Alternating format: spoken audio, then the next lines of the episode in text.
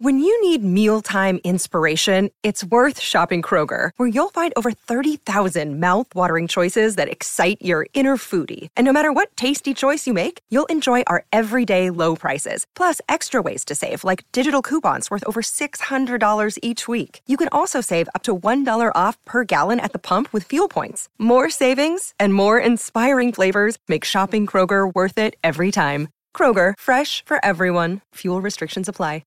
Another day is here, and you're ready for it. What to wear? Check. Breakfast, lunch, and dinner? Check. Planning for what's next and how to save for it? That's where Bank of America can help. For your financial to-dos, Bank of America has experts ready to help get you closer to your goals. Get started at one of our local financial centers or 24-7 in our mobile banking app. Find a location near you at bankofamerica.com slash talk to us. What would you like the power to do?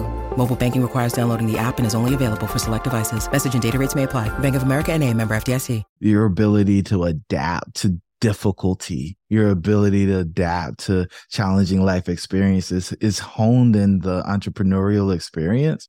But I think there are things that you can do in a controlled environment to ready you for the things that show up in the uncontrollable environment. This can't be it.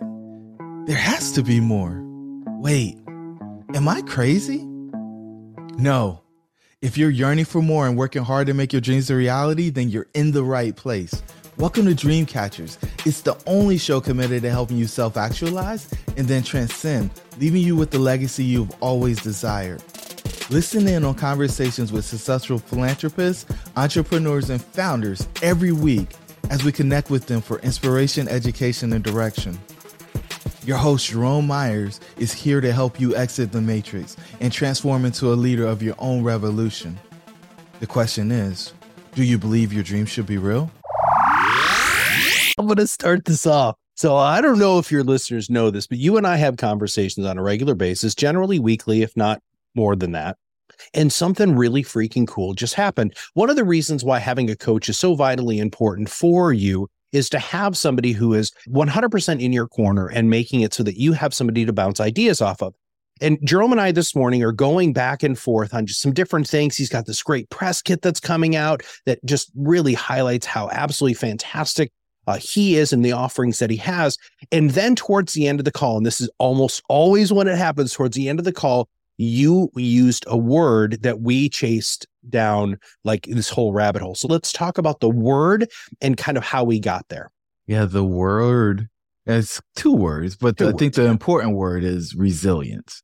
Mm-hmm. But mental resilience, I am just finding is the most important thing out there, regardless of where you are on your exit journey because it is your ability to adapt to the changing environments. I'll never forget playing college football and our head coach saying one day, Men, you either adapt or you die.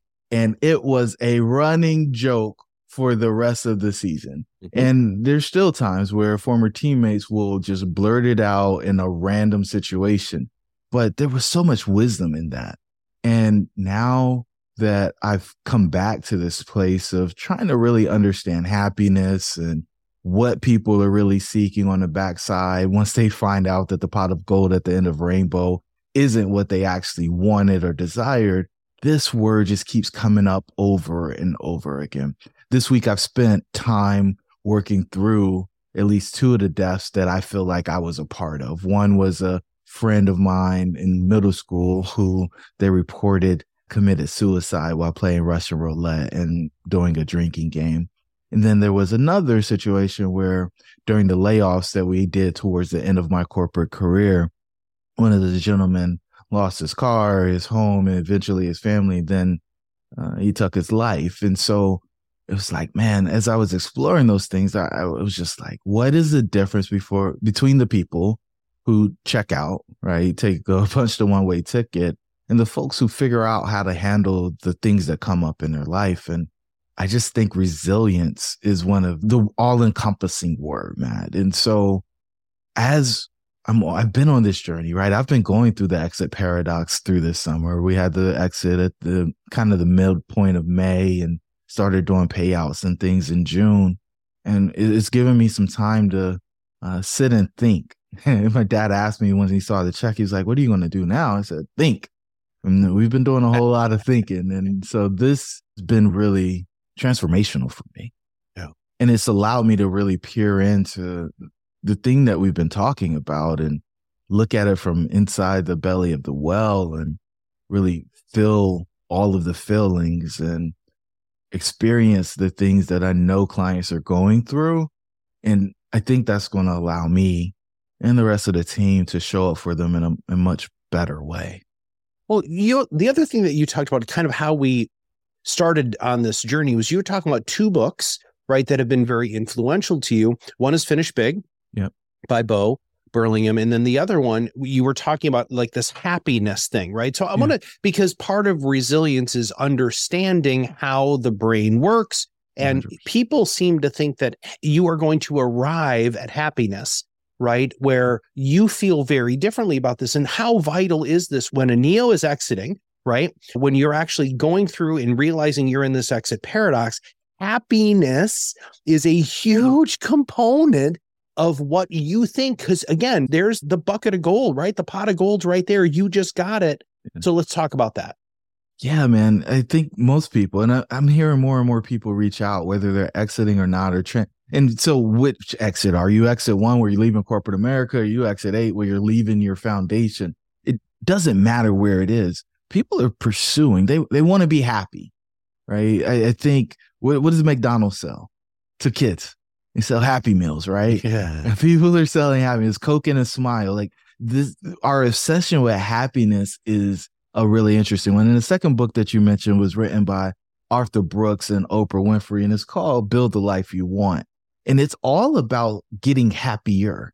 Their thesis is that you don't actually ever achieve happiness. It's just a pursuit of happiness. One of my favorite movies is starred Pursuit Will Happiness. Smith, right? Yeah, yeah. And they spell happiness in a different way than what's conventionally accepted. But the point of, I think, all of this rambling is just that happiness is broken up. And in the book, Arthur breaks it down into what he calls the macronutrients. And I'm not going to steal all the thunder from the book and tell you all the things, but I will tell you that enjoyment is one that is really important. And I think enjoyment and pleasure are often used as synonyms, but they are not the same thing.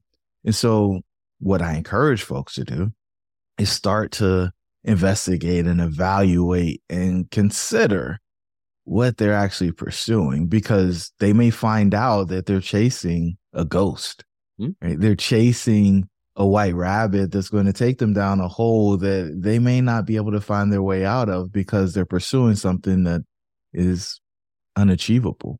But Yeah. there are so many other things that are achievable and I think would add a tremendous amount of value to their experience in their life.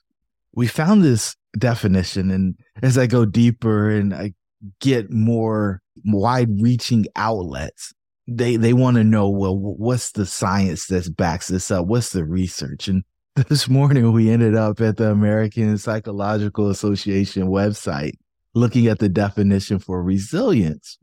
And the definition isn't all that interesting.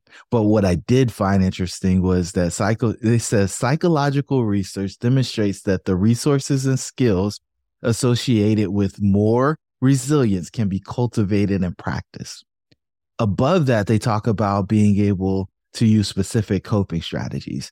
And we lay out the majority of the coping strategies in the white paper that we just finished up. It is 30 pages of awesomeness. It talks about the ability and quality of social resources. This, you talked about having a coach, right? You talked about having a sounding board. You talked about having somebody in your corner. I think this is one of the things that's most underutilized. I was on a podcast yesterday and we actually did it live in the studio and it looked like we were on a newsroom set, right? And what was very interesting for me was hearing another man say that he didn't have a place to be vulnerable. Oh, He didn't have a place to be vulnerable. Now, that for me was eye opening because I knew for a fact that he's not the only person, right? Yeah.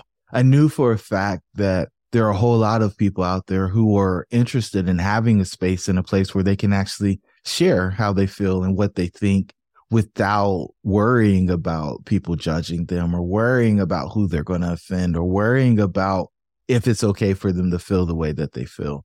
And I think this is so important in the exploration. I think this is so important on the journey and the experience that you have as a founder with your different exits because you're going to question things. And if you don't have any place to question them, then you just ask yourself. And then that means you're only relying on the experiences that you have.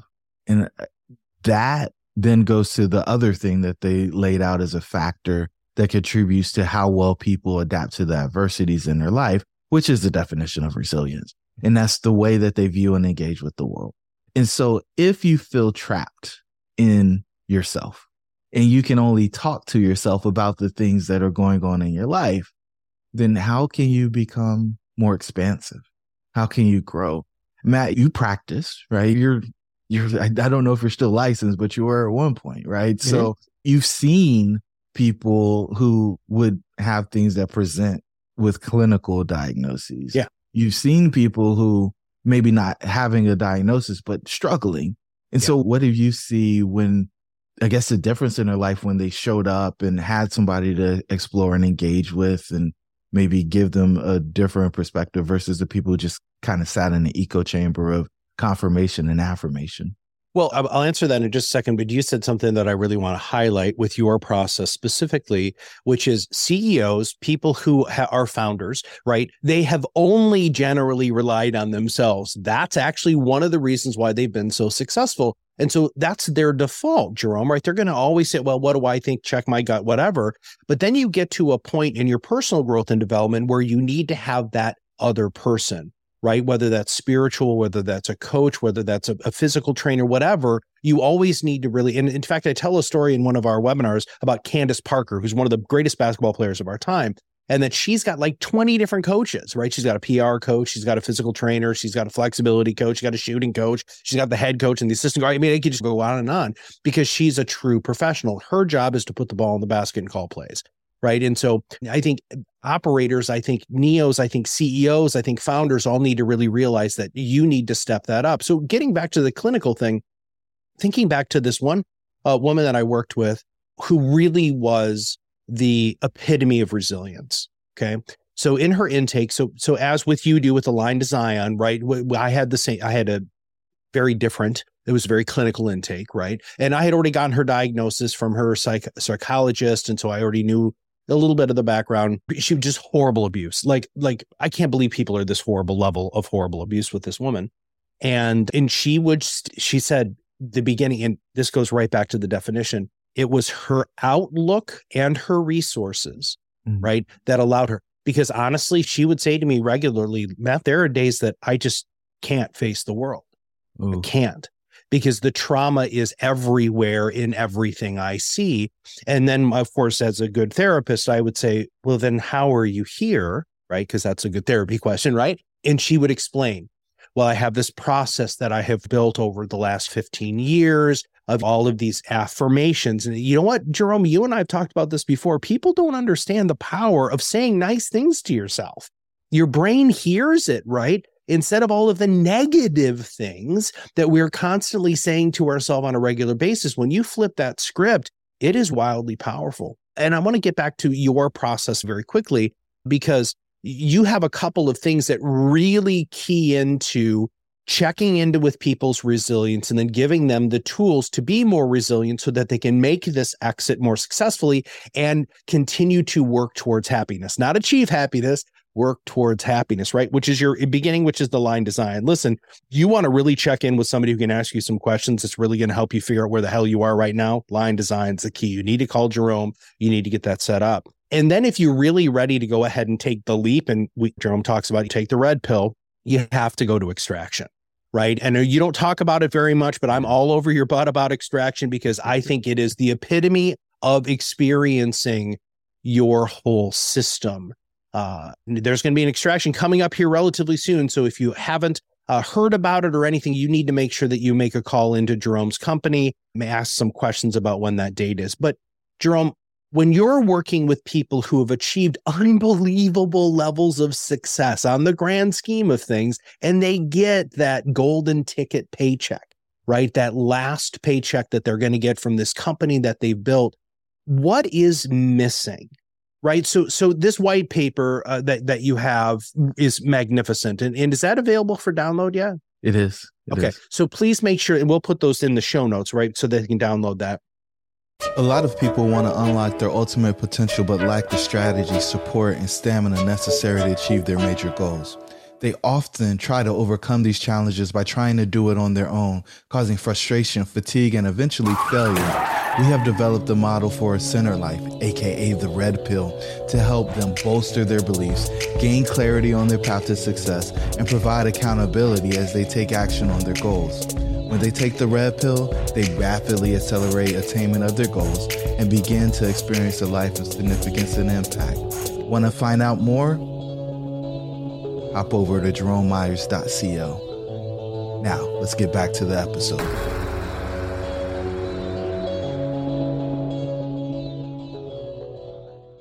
But the other thing here is is you've got these the six centers of doubt. Now I know we don't have a lot of time, but do you mind going through these six because every one of these six things leads to more resilience, right? So let's talk mm-hmm. about those six things, please. Yeah. So the six centers are self image, relationship, work, health, prosperity, and then significance. And there's questions that you ask as you redefine yourself in each new exit. And so at the self image level, you're asking questions like, who am I now? Right? What do I do now that my routine isn't the same as it has been? And then the one I think more people struggle with than anything else is, do I even deserve this? Mm. There's always a question of worthiness. Was it a fluke? Am I the real deal? Am I as good as I think I am? Can I read the press? This is the struggle that I think most people, and there are a lot of people who want to humble you. And humble has been a word that I have grown to despise over the past few months. I, when I read the definition of humble, I've re- accepted that humble is not a word that I want to be used to describe me. I don't think I'm of low status. I don't think I am of no importance. And that's what the word humble means. Now, humility is a different thing, and you can have conversation about humility and yep. why that's valuable. But humble, it, and I've never heard anybody really saying anything positive when they say that person needs to be humbled.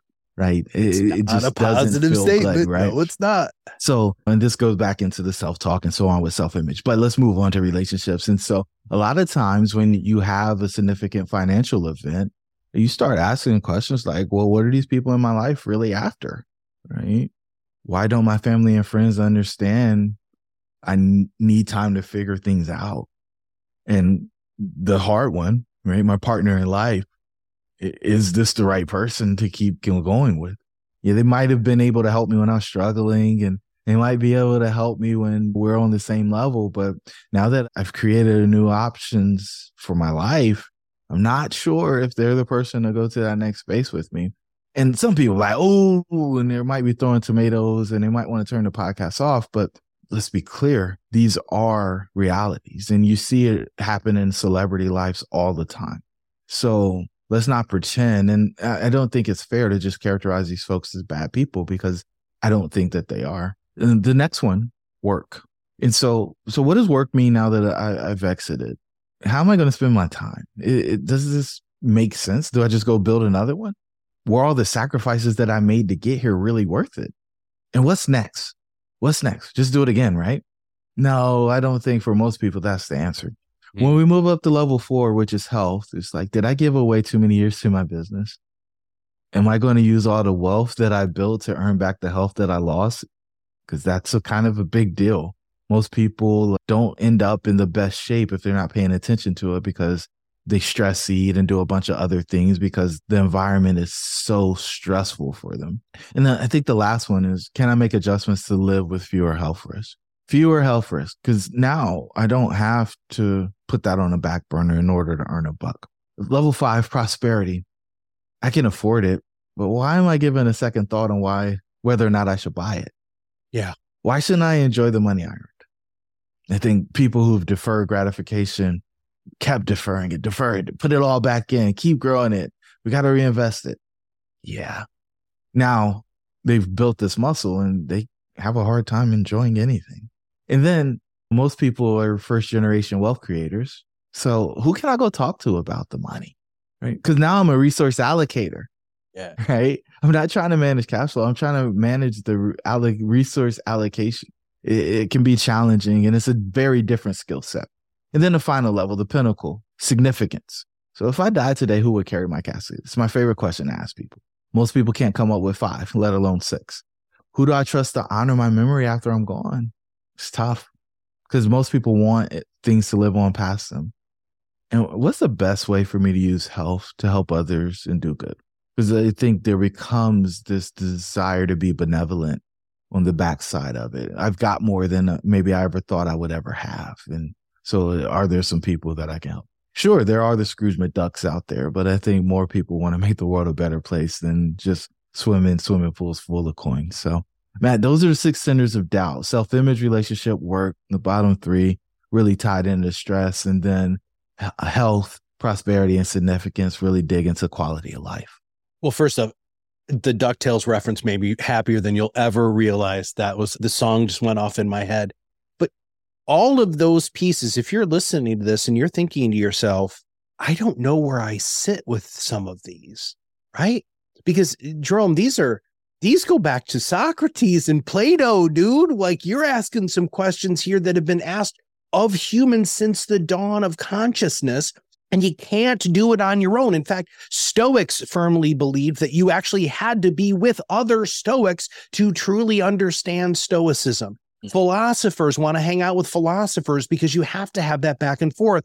And the biggest problem with business owners is it's lonely as hell. You feel like you're on an island all by yourself because let's talk about the check. All right. And, and I'm going to personalize this very quickly. I remember the first time I made a substantial amount of money. All right. And it, it's waxed and waned over my professional career. And I remember when I, I got a big check. And I remember being so proud of the fact that I had achieved something that I'd always wanted to achieve. And so I shared it with a group of people. Okay. Didn't go well, Jerome. Nope. Never because, does. Because, right? Number two is relationships. Yeah. I had surrounded myself with people who did not, were not able to grow and appreciate where I was. And I remember, so I, am sorry, I'm talking too much, but very quick. So I'm, I'm hanging out in, with a coaching client in Connecticut. He'd made it. Okay. He was probably about 10 years younger than me, brilliant guy, more money already at like the mid 30s than he'd ever really be able to spend in the rest of his life. And we're sitting over dinner with his family because I stayed at his house with him. For some reason, my clients always wanted me to do, which I did gladly because it was just a nice peer into their into their lives, their real lives, right?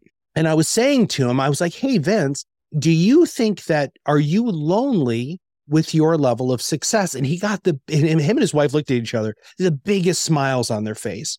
I was like, "What? what you're cheesing it? What's going on?" And they're like, "We used to."